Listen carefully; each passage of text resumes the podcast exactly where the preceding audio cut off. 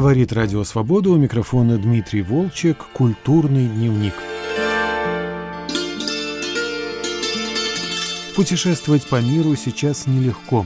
Многие страны закрыты, другие вводят ограничения на передвижение по своей территории из-за пандемии коронавируса. Тем не менее, находятся люди, готовые правдами и неправдами пробираться в дальние страны, потому что они не могут жить без путешествий. Именно таков Вячеслав Столбов, уроженец Актюбинска, уже много лет путешествующий автостопом по разным странам. Вячеславу 34 года. Он окончил факультет журналистики Актюбинского университета, в 22 года отправился путешествовать и с тех пор дома появляется редко. Вячеслав считается человеком с ограниченными возможностями. Диагноз – гипофизарный нанизм, карликовость. Получает пенсию, равную примерно 95 долларам. Других регулярных доходов у него нет, поэтому приходится ездить почти без денег. Но достаточно дешевую Юго-Восточную Азию Вячеслав выбрал для поездок не поэтому, скорее по велению сердца. Вот что он рассказал корреспонденту «Свободы» Валентине Безыменской все началось с того, что мы познакомились с Гребенщиковым, и он меня сориентировал. Я от него узнал про Саибабу. Я поехал сначала в Ашрам Саибабы в Индию, ну и дальше уже больше как бы захотелось познавать Индию, узнавать ее. Первый раз я поехал в Индию на три месяца, Второй раз уже на полгода я поехал. То есть сначала это были достаточно так сказать, цивилизованные путешествия в том смысле, что у меня были какие-то деньги с собой. Первый раз это вообще была достаточно хорошая сумма, две с половиной тысячи долларов у меня было на два с половиной месяца. Как вы понимаете, сумма, которой более чем достаточно для Индии. Когда вы начали расширять географию своих путешествий? То есть когда это стало уже не только Индия, а какая-то другая Азия? Во-первых, это вынужденные да, такие телодвижения были. Когда у тебя заканчивается индийская виза, ехать обратно в Казахстан это дорого. Чтобы Ты... ее продлить, нужно выехать из страны и снова въехать. Да, естественно. Нужно выехать. Куда выехать? Тут возникают два основных варианта. Это Шри-Ланка или Непал. Ну, в зависимости от сезона, да, ну, там в декабре, в январе понятно, что никто не поедет едет в Непал. Остается Шри-Ланка, ну, на тот момент. Потом уже позже там еще появились дешевые перелеты в Таиланд. В 2010 году таких вариантов особо не было, поэтому оставалось только Коломбо. В 2011 году я впервые попал на Ланку, допустим. Ну и, собственно, вот как-то так постепенно. Сначала это было все вынуждено, потому что интересовало меня только только Индия. В принципе, ни Шри-Ланка, ни Таиланд меня особо не интересовали. Но так как нужно было выезжать куда-то, вот туда и выезжал.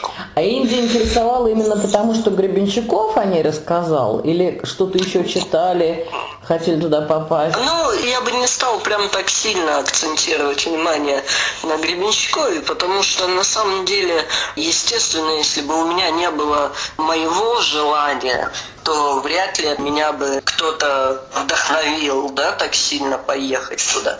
Просто Гребенщиков это был некий такой человек, который сказал бы он ехать туда, я бы поехал туда. То есть его слово было очень важным для меня, но, естественно, это не было самым главным. Самый главный, наверное, мотивирующий фактор был в том, что я на тот момент уже несколько лет еще в университете занимался такой техникой медитации, которая называется анапана. А эта техника считается, что это ее дал Будда. Конечно, мне было интересно увидеть то место, где Будда достиг просветления. И, собственно, наверное, это было главным. И вы там оказались в первую поездку, да? Это, кстати, где? Это Будгая, это север Индии, штат Бихар. Последнюю поездку. Вы выбрали достаточно сложный маршрут. Вот расскажите про эти джотерлингамы, как это все получилось, что это такое. Джотерлингамы – это Безусловно, очень сложно. Это, наверное, самое сложное вообще из возможных путешествий по Индии. Это, наверное, самый сложный, самый труднодоступный маршрут, по которому, в принципе, из путешественников я лично не видел никого, кто бы ездил, и, конечно же, это меня тоже подогрело. Это 12 самопроизвольно возникших лингамов, которые разбросаны по всей Индии практически. Ну, вот, допустим, один из лингамов находится на самом юге в Рамешвараме, а второй на самом севере в Кедарнатхе. И между ними три с половиной тысячи километров. Так, на секундочку. Это в буквальном смысле слова вся Индия. Почему я по ним поехал? Ну, так прям сложно ответить на этот вопрос, потому что я не особо обременен какими-то философскими знаниями. Но это просто вот как некая сила, которая меня ведет, и мне захотелось поехать, и поэтому я решил поехать в это сложное путешествие по 12 лингам. Объясните простым языком, что такое лингамы. Лингам – это член Шивы. Самым простым языком. А что значит э, самопроизвольно возникшие? Это природные какие-то объекты? Их происхождение неизвестно. Во многих источниках, которые я читал, там, к сожалению, в переводе на русский язык, написано, что это вот нерукотворные лингамы, да, вот эти вот камни.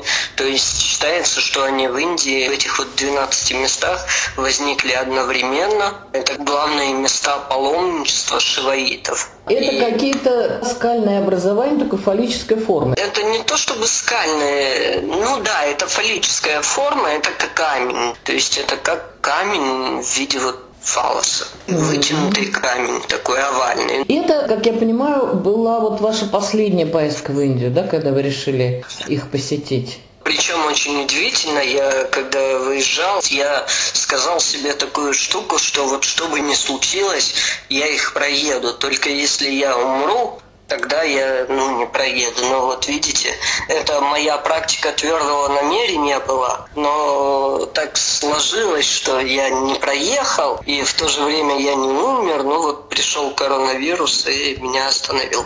Поэтому я проехал 8 из 12. Ну, что само по себе очень много, потому что я проводил свой собственный соцопрос среди многих путешественников, как русскоговорящих, так и не русскоговорящих. И вот я задавал им всем один и тот же вопрос, а вот были ли вы на 12 лингамах?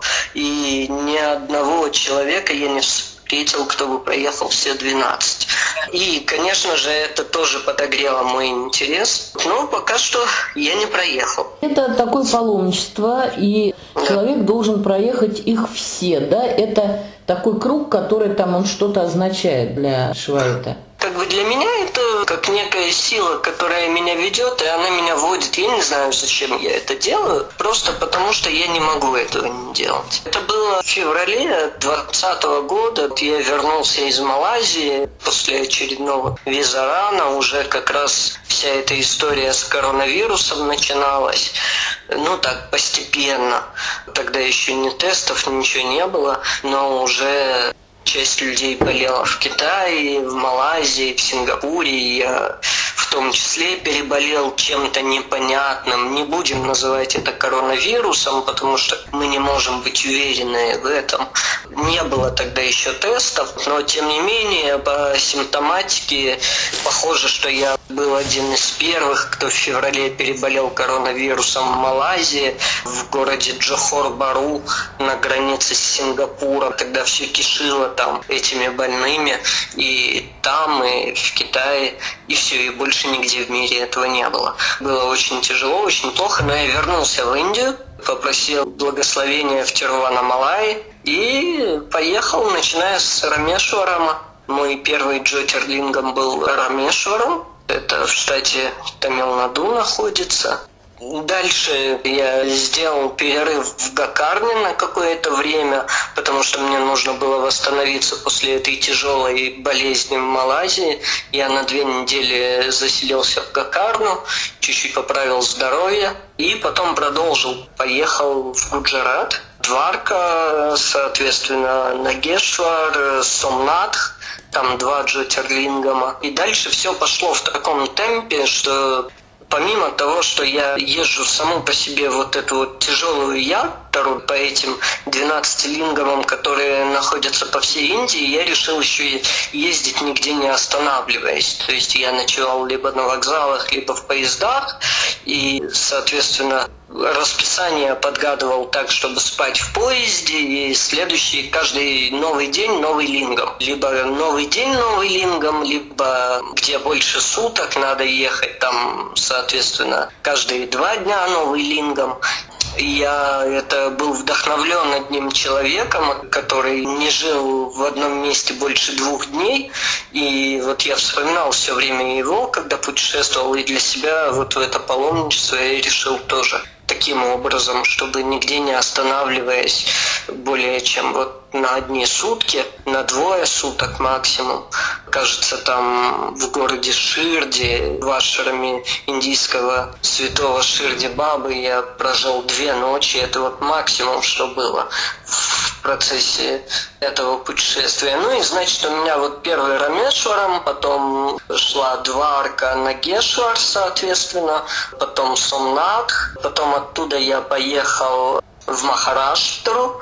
В Махараштре самое большое количество джотерлингамов находится. Опять же, часть пути я проехал автостопом, часть пути общими вагонами, потому что, чтобы вы представляли, с учетом полного отсутствия бюджета, даже местные индийские автобусы для меня это было дорого, поэтому я автобусами не ездил.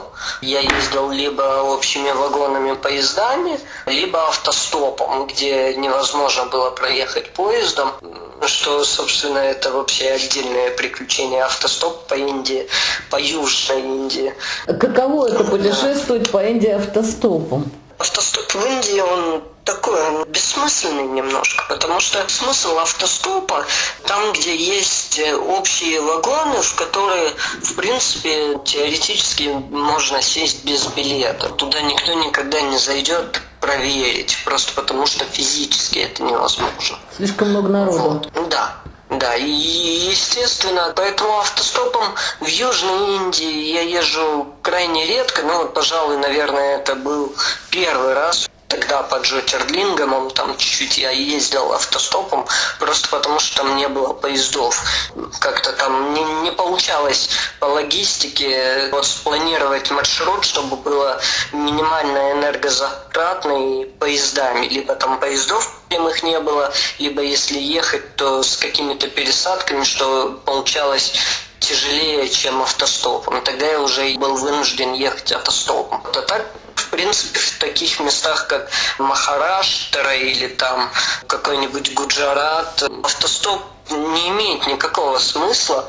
Автостоп имеет смысл там в Химачал Прадеше или там в Ладаке, где нет поездов, а автобусы, соответственно, дороже. Там автостоп – это хороший способ передвижения. И там это имеет смысл, а вот внизу не, не особо.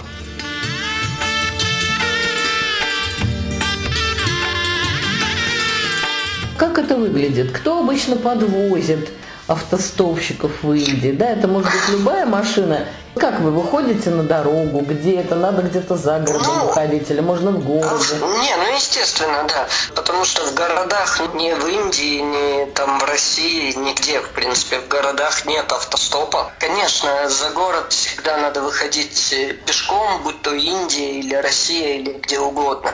А в Индии в основном возят байки, в основном мотоциклы, особенно если ты один, удобно тебя взять на байк и там провести, но в этом есть и минус свой, потому что ты стоишь, можешь стоять полчаса, остановится байк и провезет тебя 5 километров.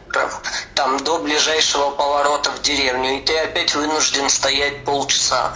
То есть это достаточно сложно по Индии ездить автостопом, потому что там много деревень, и часто эти мотоциклы, они просто едут от деревни до деревни, провезут 5-6 километров, и ты вынужден опять стоять или там идти какое-то количество километров прав, пока тебя там следующий не возьмет. Это такая рутина достаточно энергозатратная и бессмысленная. Поэтому, когда есть возможность проехать поездом, даже без билета, то лучше, конечно, это сделать. То есть в основном подвозили байки, а машины не останавливались? Не, останавливаются, конечно, машины, но вот именно в тот раз, когда я ездил по Джотерлингам, там как-то машин особо не было. Возили меня на машинах, я, если честно, плохо помню это. Ну вот за, запомнились эти байки, которые везут по 5-7 километров и высаживают, и все заново, и все заново опять. И, в общем-то, это достаточно тяжело было. Машины возят, да, машины там в горах в основном. В горах, когда я ездил по Кашмиру, один из моих любимых маршрутов в Индии, это от Шаринагара до Леха. Это вот из э, Кашмира в Ладах, да, который, собственно, тоже часть Кашмира считается. Индийская часть Тибета. Там, да, там прекрасная высокогорная дорога, минимум поворотов, съездов, и, соответственно, если ты стопишь там дальнобой, то он будет тебя вести ближайшие 200 километров, скорее всего, никуда не сворачивая, просто потому что ему некуда сворачивать. Я очень люблю этот маршрут, Э, скажем, Шаринагар-Лех, это вообще, мне кажется, обязательно каждый автостопщик должен его проехать, потому что это уникальная дорога, она очень красивая, там марсианские пейзажи. Вот, например, на обратном пути Лех-Манали, там второй по высоте перевал в мире находится, который называется Танглангла. 5340 метров метров. То есть, представляете, да, это вечные снега. И однажды этот перевал мне удалось проехать. Я застопил мотоцикл на мотоцикле. Это было дико холодно, но очень интересно. Среди вечных снегов проехать на мотоцикле повезло мне.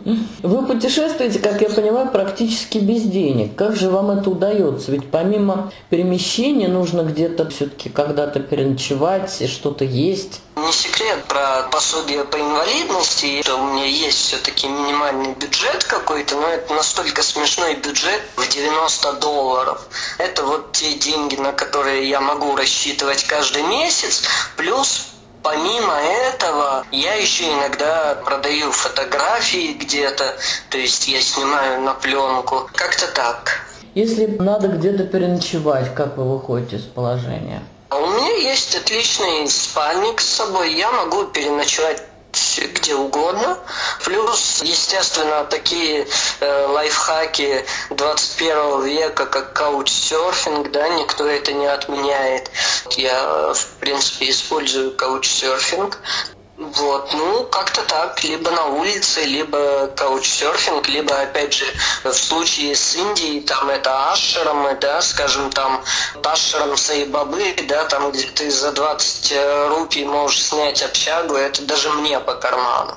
Ну, 20 рупий это вот по современному курсу 20 рублей. В принципе, нормальная цена. А чем питаетесь в дороге? В случае с Индией это э, просад, благословенное питание при монастырях, ашрамах, либо какой-то, опять же, минимальный бюджет. Индия достаточно дешевая страна, и даже тех денег, которые есть у меня, достаточно на еду. Вы вегетарианец, да, или веган? Я был вегетарианцем 12 лет. В этом году вот в Грузии я почувствовал, что мое тело просит мяса, и я начал есть мясо. Я 12 лет не ел мясо, но сейчас вот опять уже несколько месяцев я не ем мясо. Когда вот вы были вегетарианцем, это было из каких-то теоретических, идейных соображений или просто не хотелось мяса? Нет, мне жалко животных. Мне жалко, что ну, я бы не хотел участвовать в убийстве животного, даже косвенно. Даже если я сам этого не делаю, я участвую тем, что я ем мясо. Но тут такая штука, что человеческая жизнь все равно выше, чем жизнь животного считается так. И когда я почувствовал, что мое тело просит мясо, то, естественно, я поставил это главнее, чем жизнь животного, и начал есть мясо. Какие вообще поездки Сколько лет вы уже путешествуете? Почти 10 лет, да? 10 лет. 11, 11 уже, лет, да. За все это время какие поездки были самыми интересными, самыми запоминающимися? На самом деле каждая поездка, она по-своему уникальна. А, ну вот мне, например, однажды я ехал автостопом, да, из э, Ладака в Химачал-Прадеш, из Ладака в Манали. И я застопил бензовоз, вот, застопил бензовоз, и значит мы едем, вроде бы все хорошо, а мне как-то беспокойно. Вот вообще очень интересно. То есть у меня нет никакой паранойи по поводу там аварий и так далее. Я вообще в принципе не боюсь там дорог. Ну, во-первых, если бы я боялся, я бы не ездил, да. Вот. А здесь как-то интуитивно я чувствую, что что-то должно произойти. Вот я как-то э, там на обочине кого-то увижу, и вот все мое внимание туда э, падает. И вот предчувствие какое-то, что что-то должно произойти, я так себе говорю, так, стоп. Вот что бы ни случилось, я продолжаю ехать в этой машине, и пока я еду, с нами ничего не произойдет.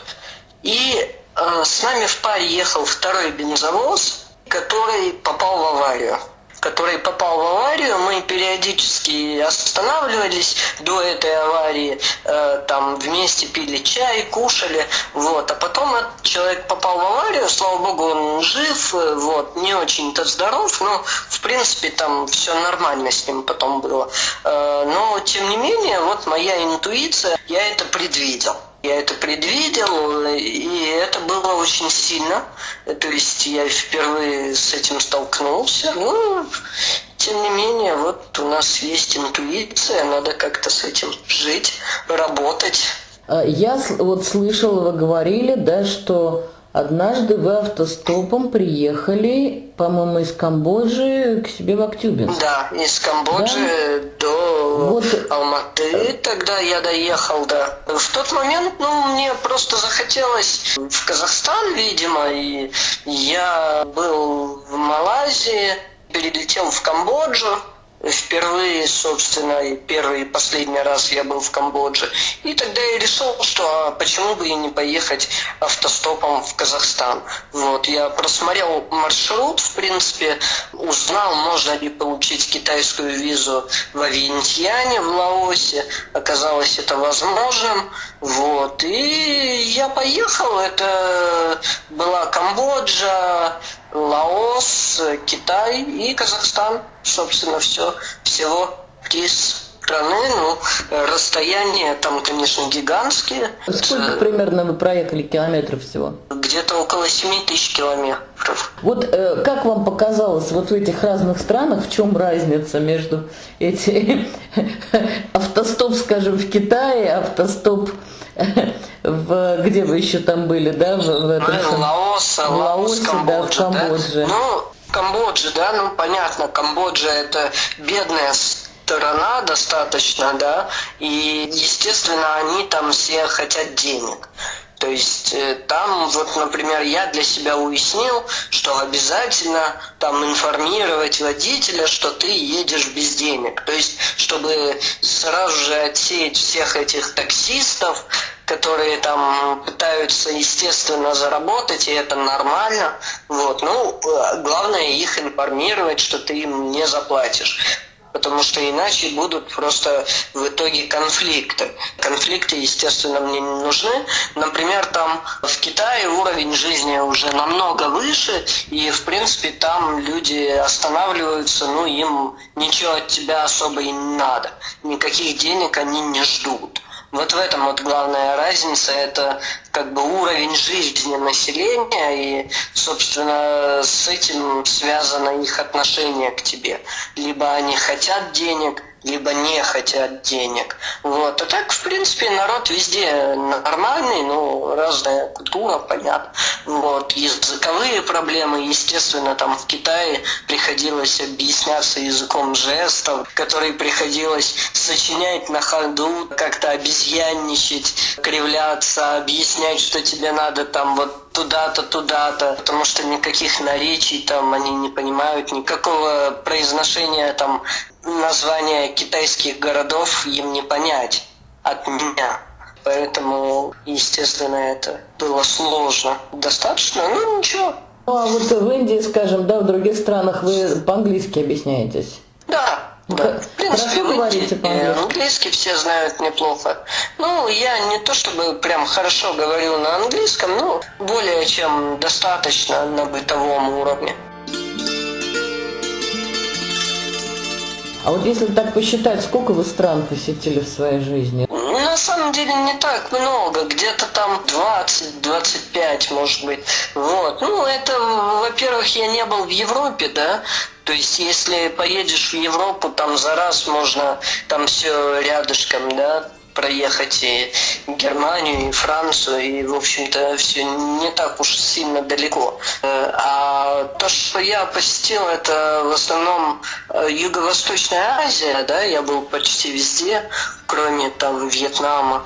И плюс э, по СНГ, Грузия, Азербайджан, Украина, Молдова, ну и так далее, и так далее, да. Mm-hmm. Вот, то есть это СНГ и Юго-Восточная Азия. Ну плюс вот еще сейчас добавились там Египет. Вот, например, прошлую зиму я провел в Египте и сумел проехать там почти весь Египет автостопом, несмотря на то, что никто не ездит по Египту автостопом. Но это очень отдельный вообще квест автостоп по Египту, потому что там просто так не принято. Там очень тяжело это. Там везде блокпосты, везде тебя задерживают, везде проверяют твой рюкзак, везде проверяют там на наличие наркотиков. И достаточно тяжело. Египет это, наверное, худшее место для автостопщиков.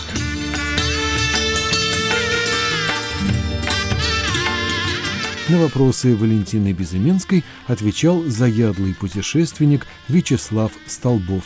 Выпуск программы «Культурный дневник» на «Волнах свободы» подошел к концу. Над ним работали продюсер Александр Аркадьев и редактор Дмитрий Волчек. Всего доброго.